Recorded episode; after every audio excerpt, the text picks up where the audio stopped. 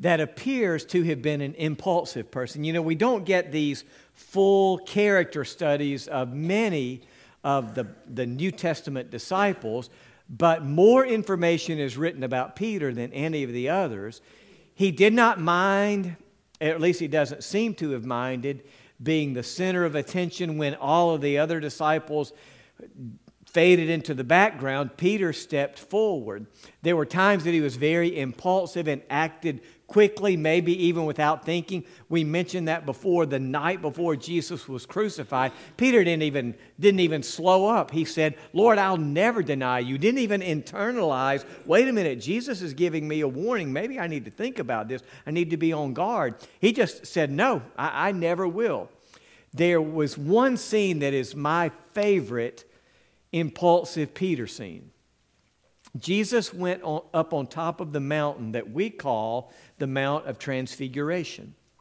And there, in a supernatural way, Jesus revealed his glory. And when Jesus walked on earth, his body looked like ours. There was nothing, what Isaiah 53 says is there was nothing impressive about Jesus' body, nothing out of the ordinary. Sometimes you, in fact, I even one time heard a woman teach. She was teaching and said, I just think that Jesus was the most handsome man and that the ladies, you know, were attracted to him. The Bible says exactly the opposite is the case. Said there was nothing extraordinary about Jesus' appearance. But on top of that mountain, Jesus showed Peter, James, and John, they were the only three disciples who were up there. He said, You're going to see my glory. The glory that I had when I was in heaven and, and instantly he, he burst into light, radiant, just brilliant whiteness. And the disciples were dumbfounded. I mean, it was such, you can imagine such an overwhelming experience. Matthew, Mark, and Luke all record that scene. And I think Mark is the one who wrote this sentence Peter, not knowing what to say, said, and filled it in. Now, the, the other, two, uh, uh, James and John said, we, we have nothing to say. Peter said, Nope, somebody's got to say something, and I will be the person. Well, I'm sure because of that personality trait, there were things after Peter said them that he may have wished he had not said. He thought later, said, Oh, I wish I hadn't said that. I shouldn't have said that. But the words that he chose to close the first letter that he wrote are well thought out. They're, they're key words, and I want us to spend some time looking at that tonight. If you have your Bible and want to follow along, you can open to 1 Peter chapter 5. Peter wrote two letters, and many Bible scholars think that somewhere along the way, Peter and Mark connected with each other. The Mark who wrote the second gospel in the New Testament. Peter mentions Mark in these letters and talks about him, even calls him a son in the faith. And so somehow they got connected to each other. Some people think that perhaps even Peter was saying the words and Mark was writing them down, saying, Peter, what, what do you want to say next? They had a really close relationship. And so here in 1 Peter chapter 5 verse 6, Peter said, "Humble yourselves therefore under the mighty hand of God, so that he may exalt you at the proper time, casting all your cares on him because he cares about you." Be sober minded, be alert. Your adversary, the devil, is prowling around like a roaring lion, looking for anyone he can devour. Resist him, firm in the faith, knowing that the same kind of sufferings are being experienced by your fellow believers all throughout the world. The God of all grace, who called you to his eternal glory in Christ, will himself restore, establish, strengthen, and support you after you have suffered a little while. To him be dominion forever. Amen. Through Silvanus, your translation may say Silas. It's uh, the same Bible character, just a different, different word here. Through Silvanus, a faithful brother as I consider him, I have written to you briefly in order to encourage you and to testify that this is the true grace of God. Stand firm in it. She who is in Babylon, now that's a hidden reference to the city of Rome. Just in case any of the Roman centurions or anybody found this letter and would want to destroy it. He's speaking in code here. Says, She who is in Rome, meaning the church that is there in Rome, chosen together with you, sends you greetings, as does Mark, my son. Greet one another with a kiss of love. Peace to all of you who are in Christ. Let me share some key words from this passage. The first one is the word humble. Verse 6 starts off with humble yourself humble, humble yourselves therefore under the mighty hand of God so that he may exalt you at the proper time. Peter picked up on that theme from hearing Jesus teach, from hearing him uh, talk about the value of humility. Even the night before he was crucified, lowering himself to wash the disciples' feet, Peter knew that humility mattered to Jesus. And so he said, We need to humble ourselves. Jesus taught in Matthew 23, verse 12 everyone, not some, not most, not nearly all, everyone who exalts himself will be humbled. And everyone who humbles himself will be exalted. And so, what Peter is building on here is this principle everybody is going to be humbled. The timing and the manner of it depends upon us. We can choose to humble ourselves, or God says, I, I will do the humbling for you. The, the issue in life isn't whether or not some people are going to be humbled and some people aren't. Everybody is going to be humbled. The manner of that, the timing of it is if we choose, God, I want to humble myself so that you can exalt me, or I will continue to exalt myself and know that you will humble me. Do you remember when you were in school, maybe you had to do a speech or a class presentation? Some of you probably were good students. And when you walked into the classroom and the teacher said, All right, who's ready to give their report? You may have said, I want to go first. I want to get mine out of the way. I've worked on it, I have prepared it, I am ready to go. Some of you may not have been as good as students, and when people were giving their reports, you were in the back writing yours, trying to come up with something to say. Everybody, before the class period was over, was going to give their report. But the timing of it and the manner of it was up to the student. Hey, I am ready. I, I, will, I can give mine right now. Or I'm not ready. Please don't call on me. Oh, you called on me. That's what Peter said. Echoing what Jesus said, he said, Look, everybody, when they awaken in the morning, can know that at some point the humbling will occur. You can either sail through life pridefully and I don't need God, or you can humble yourself and say, God, I am a mess without you. And just as the humbling happens to everybody, so does the exalting. Peter did not simply say, Look, just humble yourselves. What he said is, if you will humble yourself at exactly the right time, God will exalt you. He will give you the honor that other people are seeking. But they don't get it because they sought it for themselves. And God said, I'm the one who gave it to you. So the first word is humble. The second word in verse 7 is the word cast. Peter said, Look, you've got burdens, you've got troubles, you've got struggles, you have things that are weighing you down. We all do. He said, Cast them on God.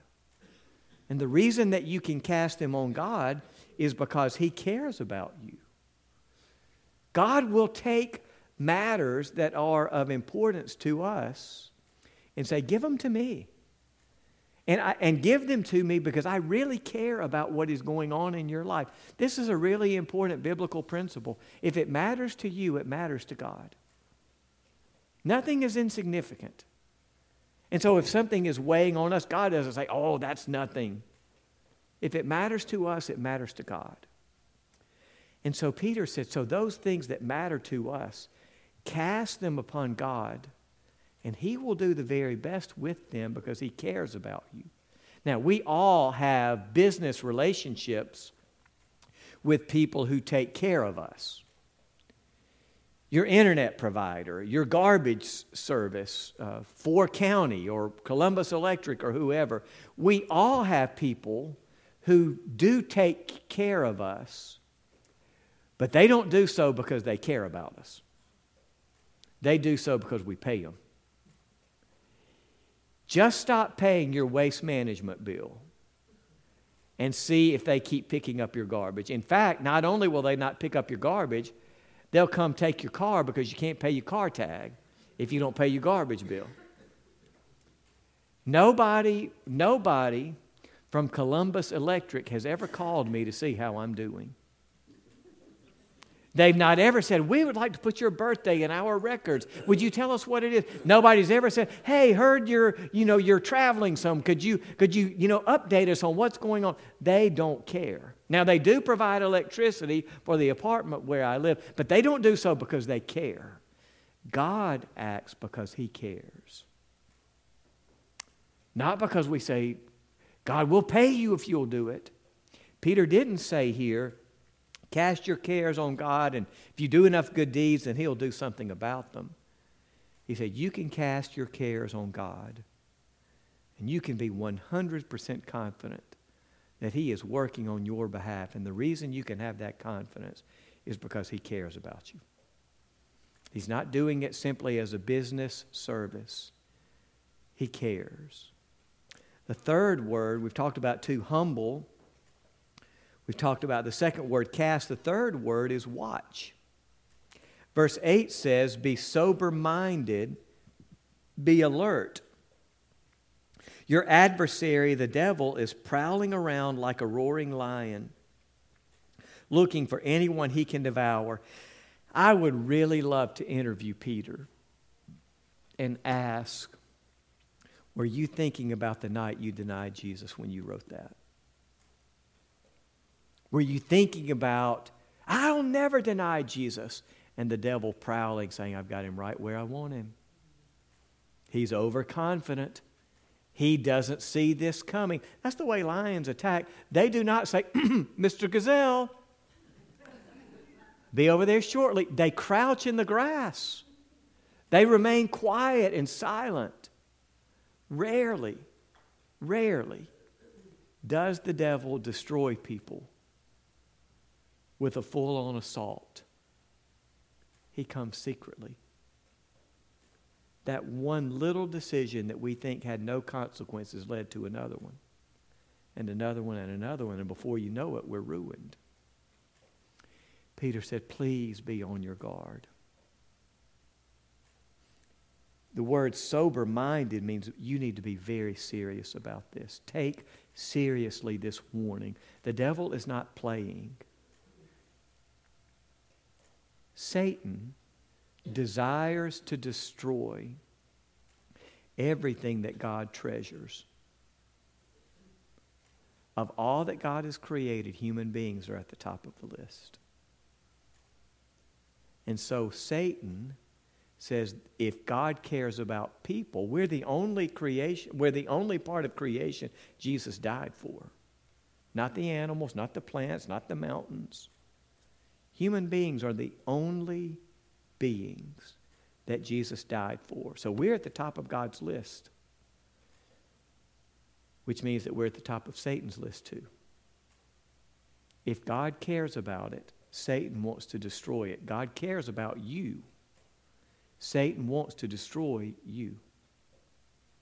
And so Peter says we have to be very, very careful. We have to watch and not allow even a crack if we see the crack, we need to close that door as quickly as we can because we don't want him to destroy us. The fourth word that I want you to see here is the word persevere. Look in verse 9. Resist him, firm in the faith, knowing that the same kind of sufferings are being experienced by your fellow believers throughout the world. The God of all grace, who called you to his eternal glory in Christ, will himself restore, establish, strengthen, and support you after you have suffered a little while. To him be dominion forever. Peter wrote this letter. In fact, if you ever wanted to do your Bible study, you could look back in chapter 1, chapter 4, chapter 2. Peter wrote, Hey, you're going through sufferings. But don't be surprised by that. He said, Peter, all people all around the world who have faith in Christ are going through similar types of sufferings. Stand firm, stand strong, don't give up, because God is working in your sufferings. We might prefer that God would do something else. We might say, God, isn't there an easier path? God, couldn't you accomplish your purposes in me without my suffering or going through hard times? And Peter said, God chooses not to. God chooses to work, teaching us through our difficulties lessons that we might not learn any other way. I can't speak for you, I can speak confidently for me the greatest periods of growth that I have ever had in my life were through the struggling periods. When I was searching, saying, God, what are you doing? It was during those periods that I picture, I picture the Father, Son, and Holy Spirit elbowing each other, saying, Look at what we're doing. Look at, look at what's happening here. I have a friend in Pennsylvania, and this story did not happen to him, it happened to one of the people in his church. He came to me, he, he told me one day that this, this young husband had, had told him what was going on with his wife. His wife was expect they were expecting his wife was pregnant with their second child. The first pregnancy unbelievably smooth. I mean, no issues, no problems, qu- really quick delivery. And so she thought, man, let's have a bunch of them if it's that easy. And then she got pregnant with the second one. And she had horrific morning sickness, just nauseated, miserable. How long does morning sickness last? Nine months. All right. All right, the entire pregnancy. So, however long it lasts, she had, she had a full blown force of just sick, sick, sick, sick, sick. And one morning, her husband awakened and noticed, looked over, and she wasn't in bed, and then he heard her. And I don't want to be gross, but I do want to describe the scene. He said, it just sounded like her whole intestines were coming out. And so he pulled the covers back and walked into their bathroom. And he said that he could not even see her face, that she was on the toilet like this, and, and her head was, you know, down in the toilet. But she had not made it to the toilet before she was sick. And so he, he described the scene and says, it was just a mess. He said her, she didn't care. Her hair was, it, he said she was down like this. And he walked in and he said, This is beautiful. And she,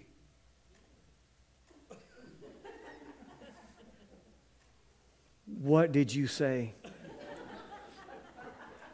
And he said to her,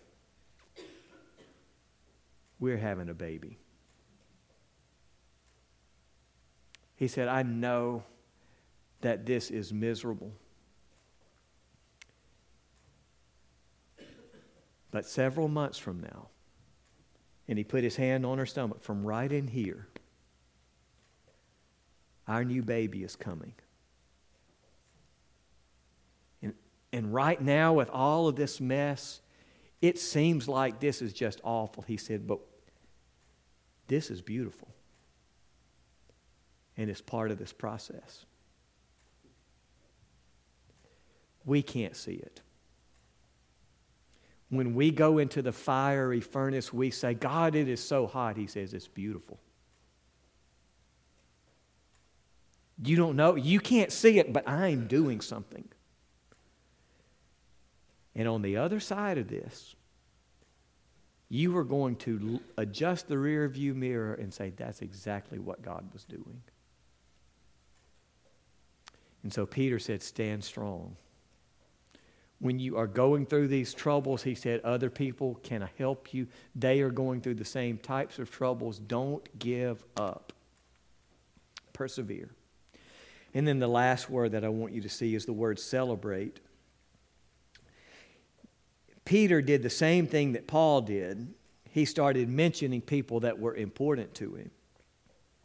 Verse 12 through Silvanus, a faithful brother, I've written to you briefly in order to encourage you and to testify that this is the true grace of God. Stand firm in it.